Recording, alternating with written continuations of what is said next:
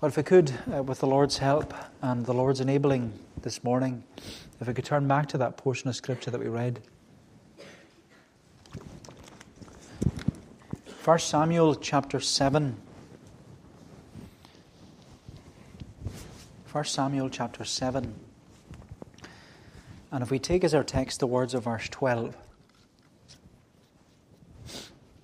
1 Samuel chapter 7 and verse 12. Then Samuel took a stone and set it up between Mizpah and Shen, and called its name Ebenezer, for he said, Till now the Lord has helped us. But you know, I, I love the way the authorized version puts it. He set up the stone, called its name Ebenezer, and said, Hitherto hath the Lord helped us. Hitherto hath the Lord helped us. You know, have you ever, have you ever had deja vu? The feeling where you think that you've seen something before, or you've been somewhere before, whether it's a person you've met or a place you went to, you've, you feel that you've seen it all before somewhere. Maybe you feel you've seen it in a dream. A deja vu, if you've had it, I'm sure you've had it, it's a strange experience that we get from time to time. And apparently, the, the phrase deja vu, it's a French phrase that means already seen. So, deja vu, already seen. And you know, last Sunday evening, I had a real deja vu. Last Sunday evening, I had a real deja vu because what I saw, it wasn't actually a, a dream, but it was something I had already seen. Because as you know, last Sunday evening, I wasn't preaching here in Bonnie Barvas. I was preaching on the other side of the island in glorious Gravir. And I always love that long drive over to Gravir. But I particularly enjoyed it uh, last Sunday evening because as I was driving through South Lochs, and uh, I was once again reminded there of the Lord's faithfulness. The Lord's faithfulness throughout another year. And it was deja vu because, well, last Christmas, if you remember, last Christmas, 2022, I was preaching in glorious Gravir last Christmas on Sunday evening. And I was reminded of the same thing last Christmas on the Sunday evening. I was reminded of the Lord's faithfulness throughout 2022. And so then last Sunday evening, I was reminded of the Lord's faithfulness throughout 2023. And what reminded me of the Lord's faithfulness was a little standing stone that stands at the side of the road in South Lochs. I don't know if you've ever seen the standing stone. If you haven't seen it, go for a spin if you're on holiday and find it. Because when you drive through Balallan, as you know, you drive through Balallan and then you take a left turn at the end of Balallan and you turn off toward you turn off towards glorious Gravir. And after navigating a few of the tight bends towards Gravir, you'll pass the Loch Erisort Inn, or the Claitair Hotel as it was previously known. And then about 50 yards after that, on the right hand side, you'll encounter a small single standing stone in the village of Shieldinish. And for most people, this little standing stone in the village of Shieldinish, it goes unnoticed and it remains unimportant to many people who pass it. But there's a story behind that single standing stone in the village of Shieldinish. It wasn't a stone that was erected during the Bronze Age like our Callanish stones just along the road. This single standing stone in Shieldinish was put up in the 1980s. And it was put up by a man called Donald Murdo Ferguson. He's actually an elder in the Church of Scotland in Kinloch. And at the time, Donald Murdo, he had been working on the road in Lochs. You remember how the road used to be single track all the way, but then they doubled the road. They made it, you could say, they jewelled it all the way uh, to Garyvard. And while he was working on the road in his digger, he found this stone lying on a ledge. And with the permission of the council, Donald Murdo, he put up this single standing stone in Shieldinish at the side of the road. And then he put a, a, a plaque on it. And the plaque read, Ebenezer, hitherto hath the Lord helped us. Ebenezer, hitherto hath the Lord helped us. But now, with over 40 years having passed since that single small standing stone in Shieldinish was first erected, Donald Murdo, in fact, he's, he celebrated his 101st birthday this year. So he'll probably be 102 if he's spared to see it next year. But since, his, since putting up that single standing stone in Shieldinish, he has celebrated his 101st birthday. But the plaque that was on it has corroded and fallen off. But amazingly, the single standing stone in Shieldinish, it still stands. And it still stands on, that, on the side of the road as a symbol and as a testimony to the Lord's faithfulness throughout every single year. And you know, it was as I passed it, that Ebenezer stone in Shieldinish, as I passed it last Sunday evening on the way to Glorious Gravir, I was pointing it out to the boys. We even slowed down to look at it. It was then that I had deja vu because I was once again reminded of the Lord's faithfulness throughout yet another year. The Lord's faithfulness throughout yet another year. And you know, at this time of year, there's often a lot of excitement and enthusiasm as people enjoy the festive season. Families come together, as you know, there's food, there's children having fun. But even though this time of year is often happy for some, it's a time of year that's heartbreaking for others. Because it's at this time of year that people are reminded. They're reminded of the empty places and the empty spaces in their homes and among their family. And you know, we should always be mindful of that. That at this time of year, that this time of year it's happy for some, but heartbreaking for others. This time of year is happy for some, but heartbreaking for others. And with every passing year, there are so many changes that take place. And yet, despite all the changes in the circumstances and situations in our lives, the beautiful thing is the Lord doesn't change. The Lord doesn't change. And it's for that reason, as we come to the end of another year, we too must confess with Samuel and say, Here I raise my Ebenezer. Hitherto hath the Lord helped us. Here I raise my Ebenezer. Hitherto hath the Lord helped us. I want us just to look at this passage uh, briefly this morning. I want us to look at it under two headings. Uh, first of all, repentance and then remembrance. Repentance and then remembrance. So, repentance, first of all. Look at verse 1. We read there, And the men of Kiriath Jearim came and took up the ark of the Lord and brought it into the house of Abinadab on the hill and they consecrated his son Eleazar to have charge of the ark of the Lord. From the day that the ark was lodged at Kiriath Jearim, a long time passed, some twenty years, and all the house of Israel lamented after the Lord. As you know, the prophet Samuel, he was born during a, a tough and turbulent transition period within the nation of Israel.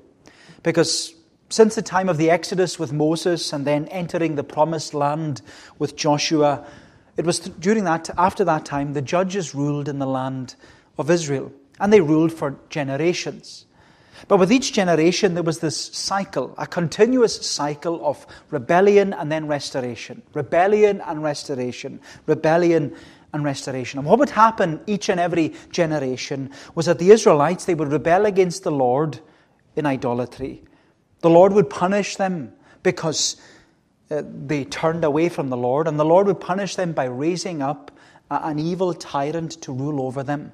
The Israelites would then see, sense, and they would repent of their sin, and the Lord would hear their cry, and the Lord would raise up a judge who would rescue the Israelites from bondage, and for a period of time there would be restoration. There was this sorry saga that continued time and time again. There was this cycle of rebellion and restoration all the way through the book of Judges. The period of the Judges was a sorry saga that even concludes with that statement, that well known statement at the end of the book of Judge, Judges. There was no king in Israel. Every man did that which was right in his own eyes. It was a tough and turbulent period. But it was into that tough and turbulent period that Samuel was born. But Samuel, as you know, he was a child that was earnestly prayed for. Because for many years, Samuel's mother, Hannah, she was unable to have children, but the Lord graciously answered Hannah's prayer and gifted her a son. But Samuel was a special son. Samuel was set apart to serve the Lord. And from a young age, Hannah dedicated and devoted Samuel to the service of the Lord. And you know, one of my favorite passages, we'll actually come to it in January, one of my favorite passages in the Bible is when the Lord called Samuel to serve him. In 1 Samuel 3, we read that while Samuel was sleeping, the Lord called to Samuel, saying, Samuel, Samuel. But the young Samuel, he didn't recognize the Lord's voice that was calling him. And Samuel, he got up, thinking it was Eli the priest who was talking to him. And so he gets out of bed and he goes to speak to Eli the priest. But it's then that Eli realizes that it's actually the Lord that is speaking to Samuel. And so when the Lord called to Samuel for the third time, when the Lord said, Samuel, Samuel, Samuel had been told to respond to the Lord and say, Speak, Lord, for your servant is listening. Speak, Lord, for your servant is listening, which is how we should always respond when the Lord is calling us to serve Him. We should always say to the Lord, Speak, Lord, for your servant is listening. But as we said, Samuel was born into a tough and turbulent period, a period within the nation of Israel that was difficult. Because in chapters 4 to 7, we read about these, these battles that the Israelites had. It was a series of battles between the Israelites and the Philistines. The first battle had ended in defeat with the Philistines. The, the Israelites, they were defeated and they had 4,000 soldiers killed. But instead of humbly retreating, Instead of going home and thinking, well, we shouldn't fight the Philistines anymore, the Israelites came back. They responded by retaliating. And they foolishly retaliated by returning to the battlefield carrying the Ark of the Covenant. And you remember the Ark of the Covenant? It was that holy golden box which sat inside the Holy of Holies. The funny thing about Christmas TV at this time of year, you often see Indiana Jones and his search for the lost ark. And that's the ark he was looking for, this Ark of the Covenant. But the Ark of the Covenant symbolically symbolized the throne of God. It symbolized God's presence and God's power amongst his people. But the Israelites, they foolishly treated the Ark of the Covenant like a lucky charm they thought that if they brought the Ark of the Covenant into the battlefield with them, then the Lord would protect them and the Lord would preserve them and the Lord would keep them from any hurt and any harm. And you know, I often think that people, many people, foolishly treat the things of God like a lucky charm. They think that if they carry a Bible, or if they even read the Bible every day and make sure that they read the Bible every day, or if they repeat a prayer every day, or if they attend church week by week, then the Lord will always protect them and preserve them from hurt or harm. But as you know, that's not the case. And that's not what happened to the Israelites. Because during their second battle with the Philistines, 30,000 Israelites were killed. So it was 4,000 the first time, then it was 30,000 the second time. They were all killed, and then the Ark of the Covenant was captured. The Ark of the Covenant was taken by the Philistines. And then you come to that comedy scene in chapter 5. And that's why I'm looking forward to going back to our study in 1 Samuel. Because in 1 Samuel chapter 5, the Philistines, they placed the Ark of the Covenant. They placed it in the same temple as their god Dagon.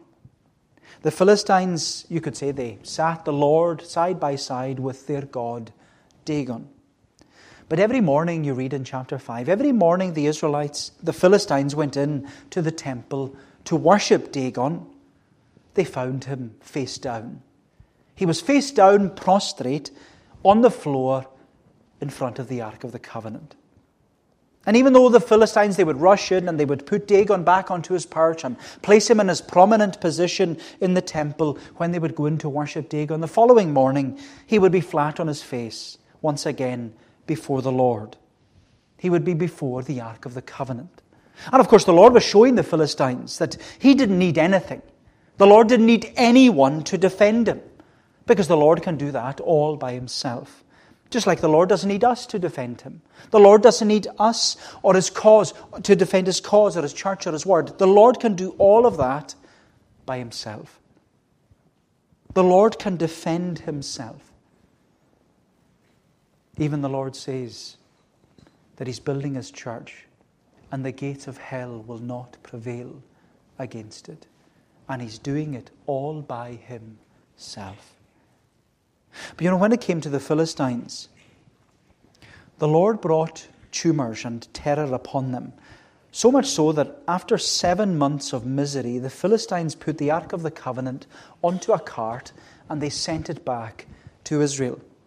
And so by the time we come to this chapter, chapter 7, the Ark of the Covenant has been returned to the Israelites. But it's now located, as we read there in verses 1 and 2, it's located in this unusual place with an unusual name. It's in Kiriath Jearim. And as we read, the Ark of the Covenant has been at Kiriath Jearim for not one year or two years or three years, but for nearly 20 years.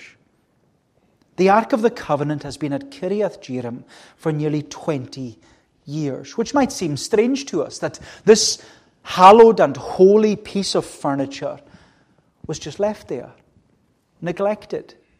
The Ark of the Covenant was neglected in Kiriath Jearim for nearly 20 years. But you know, not to show us straight away the spiritual temperature of God's people. The Israelites, they had grown cold. They had grown casual. They had become complacent towards the Lord. The Israelites, they had, you could say, they had digressed.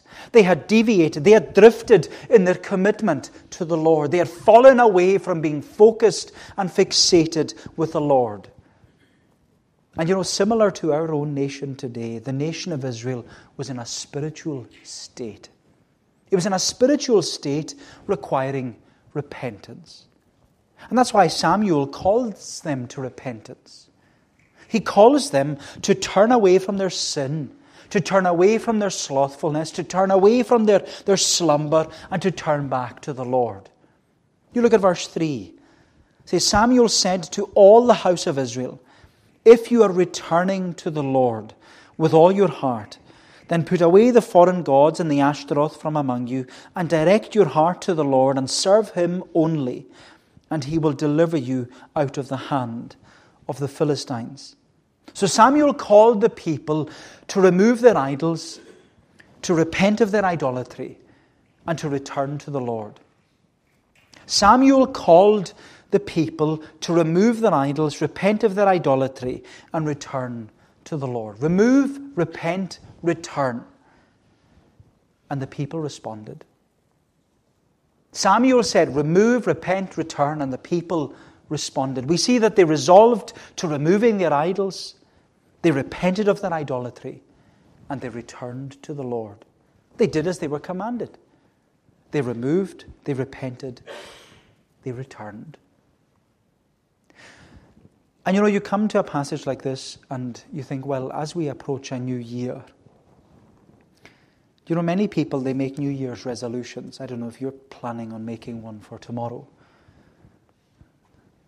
I've got one lose a bit more weight. Some people might want to give up alcohol for the month of January. Others might want to stop smoking altogether. Whatever it is, it's usually something we know that's bad for us. That's why we make New Year's resolutions. But here, our Bible is giving us a New Year's resolution we all need to commit to.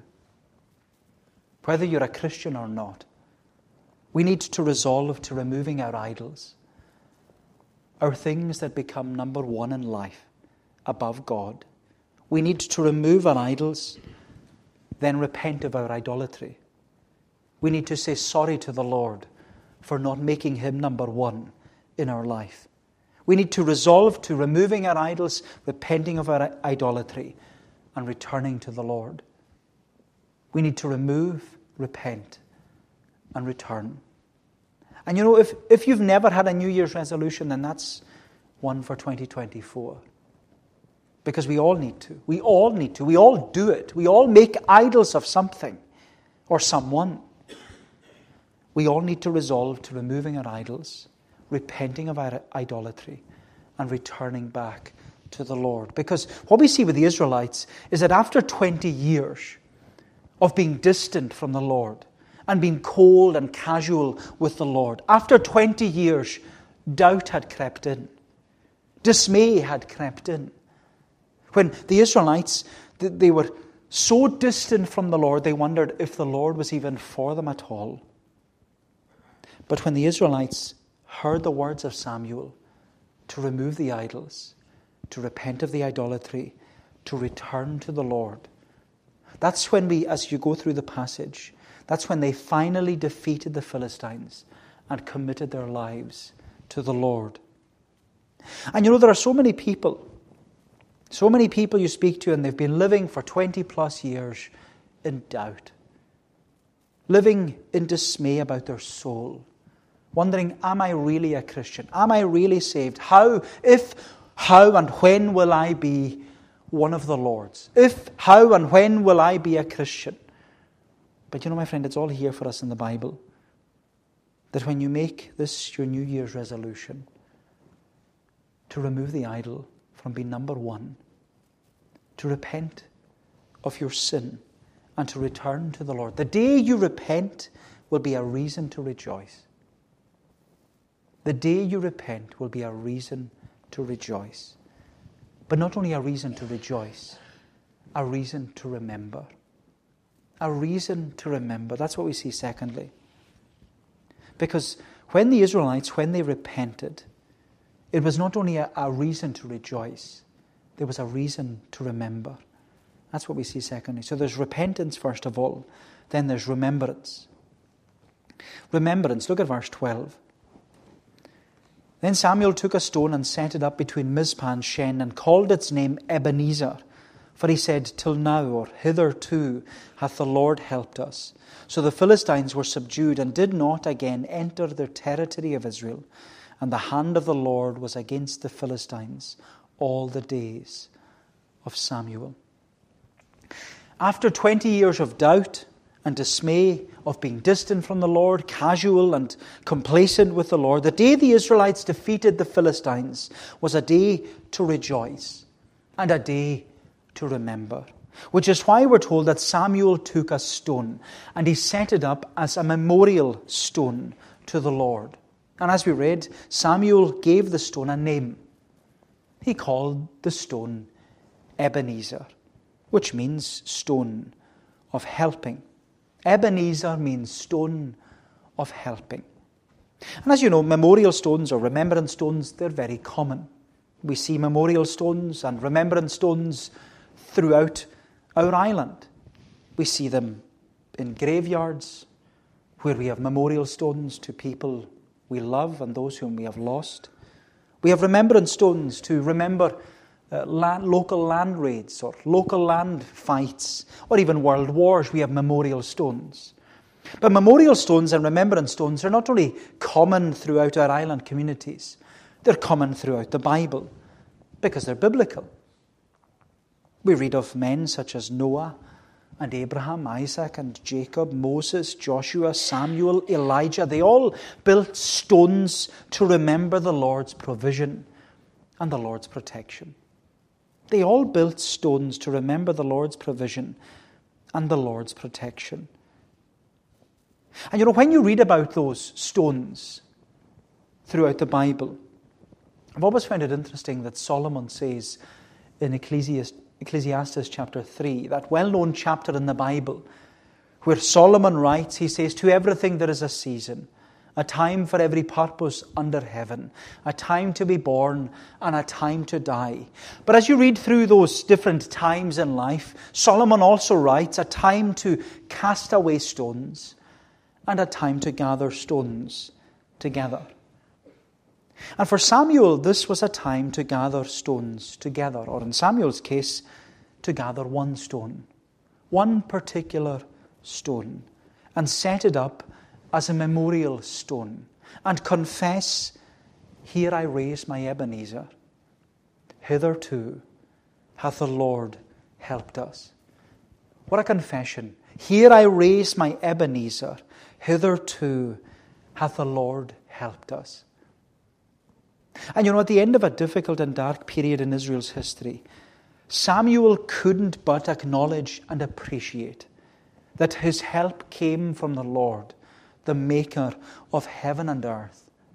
And as we come to the end of another year in our lives, you know, the Lord is the only one we can truly acknowledge and appreciate for his protection and his provision, for his grace and his goodness, for his healing and his help. Because he alone is the maker of heaven and earth. And like Samuel, at the end of another year in our lives, we need to stop. On a day like today, we need to stop and say, Lord, here I raise my Ebenezer. Hitherto hath the Lord helped me. Here I raise my Ebenezer. Hitherto hath the Lord helped me. Because undoubtedly there have been many, many exciting and encouraging events in our lives. There have been new beginnings and new builds and newborns. And for these we ought to be thankful. For these things we should say with Samuel, Hitherto the Lord has helped us. But human nature being what it is, these exciting and encouraging events, they're often overlooked and overshadowed by all the discouraging disappointments that we face in life. And like it was in Samuel's day, 2023 has been happy for some, but heartbreaking for others. It has been happy for some and heartbreaking for others. 2023 has been a tough and turbulent year for many people, where a lot has changed, not only in our lives as a congregation, but also as a community, even as a country. And like every year before it, 2023 has once again reminded us, has it not, of the frailty and the fragility of life. Because whether we've encountered or experienced a tough trial or turbulence, the turbulence of sin or sickness or suffering or sorrow or stress or separation, whatever it may be, we've all come to see and be sure that there's nothing in life there's nothing in life that is stable, strong, and secure apart from our Savior.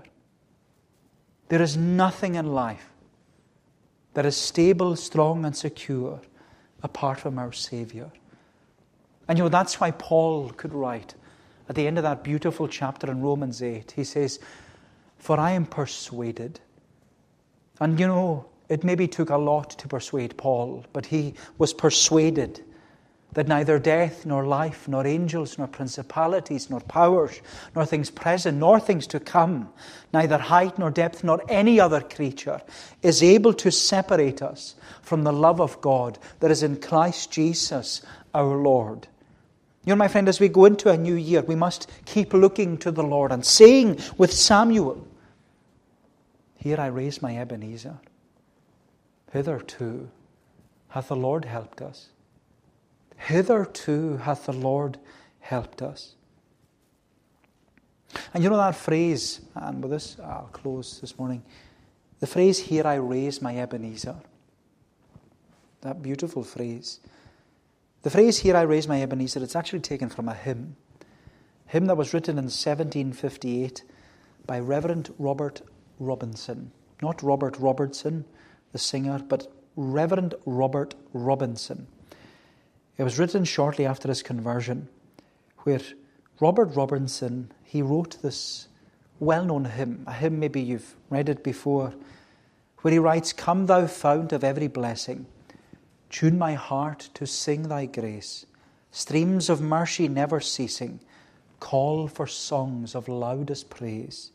Teach me some melo- melodious sonnet, sung by flaming tongues above, praise the mount I'm fixed upon it mount of thy redeeming love. But you know, because Robert Robinson had come to experience and enjoy God's goodness and God's grace, he rejoiced to write in verse 2. This is what he wrote Here I raise my Ebenezer, hither by thy help I come, and I hope by thy good pleasure safely to arrive at home. Jesus sought me when a stranger wandering from the fold of God. He to rescue me from danger interposed his precious blood. O to grace, how great a debtor daily I'm constrained to be. Let that grace now, like a fetter, bind my wandering heart to thee. Prone to wonder, Lord, I feel it. Prone to leave the God I love. Here's my heart. O take and seal it. Seal it for thy courts above. It's a beautiful hymn that reminds us at the end of another year in life's journey, we should stop and say with Samuel, Here I raise my Ebenezer. Hitherto, hitherto hath the Lord helped us. Hitherto hath the Lord helped us. Well, may the Lord bless these thoughts to us. Let us pray. O Lord, our gracious God, we give thanks for even the opportunity this morning to consider what Thy Word is saying to us, and that Thy Word encourages us to stop and to consider what the Lord has done in our lives thus far, and that even as we consider what the Lord has done and how faithful He has been, and how He has always been an ever present help, O Lord, enable us this morning to confess with Samuel that here I raise my Ebenezer, hitherto hath the Lord helped us. Lord, bless us, we pray. Watch over us, we ask. Prepare us for another year in life's journey, whatever that year will entail for any of us. Help us, Lord, we pray, to cast everything into thy hand, for thou art the God who knows, who knows the end from the beginning for thou art the Alpha and the Omega, the first and the last, the beginning and the end. Keep us then, we pray, by thy grace, for we ask it in Jesus' name and for his sake. Amen. We're going to bring our service to a conclusion uh, this morning. We'll sing in Psalm 103. Psalm 103, it's in the Sing Psalms version, page 135. Psalm 103. We're singing from the beginning down to the verse marked 11.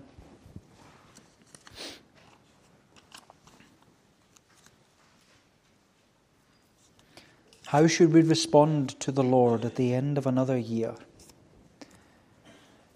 In Psalm 103, it's a remind, it's a psalm that reminds us that the God we worship is a God of all grace. And that's what we see in this in these verses. How do we respond to the Lord? The psalmist says, Praise God, my soul, with all my heart. Let me exalt his holy name. Forget not all his benefits, his praise my soul and song proclaim. The Lord forgives you all your sins and heals your sickness and distress. Your life he rescues from the grave and crowns you in his tenderness. And we'll sing on down to the end to the end of the verse marked 11, so verses 1 to 11 of Psalm 103, and we'll stand to sing if you're able to God's praise.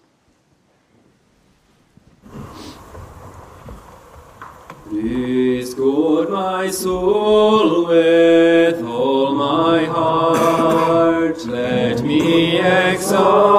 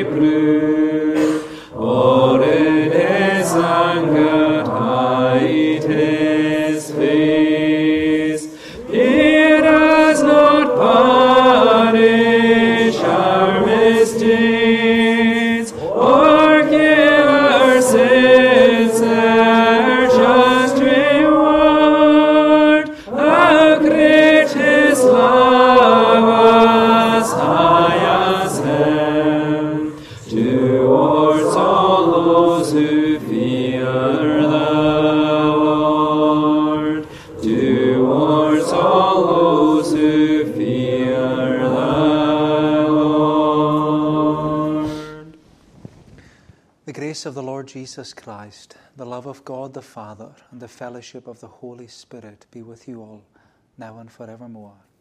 Amen.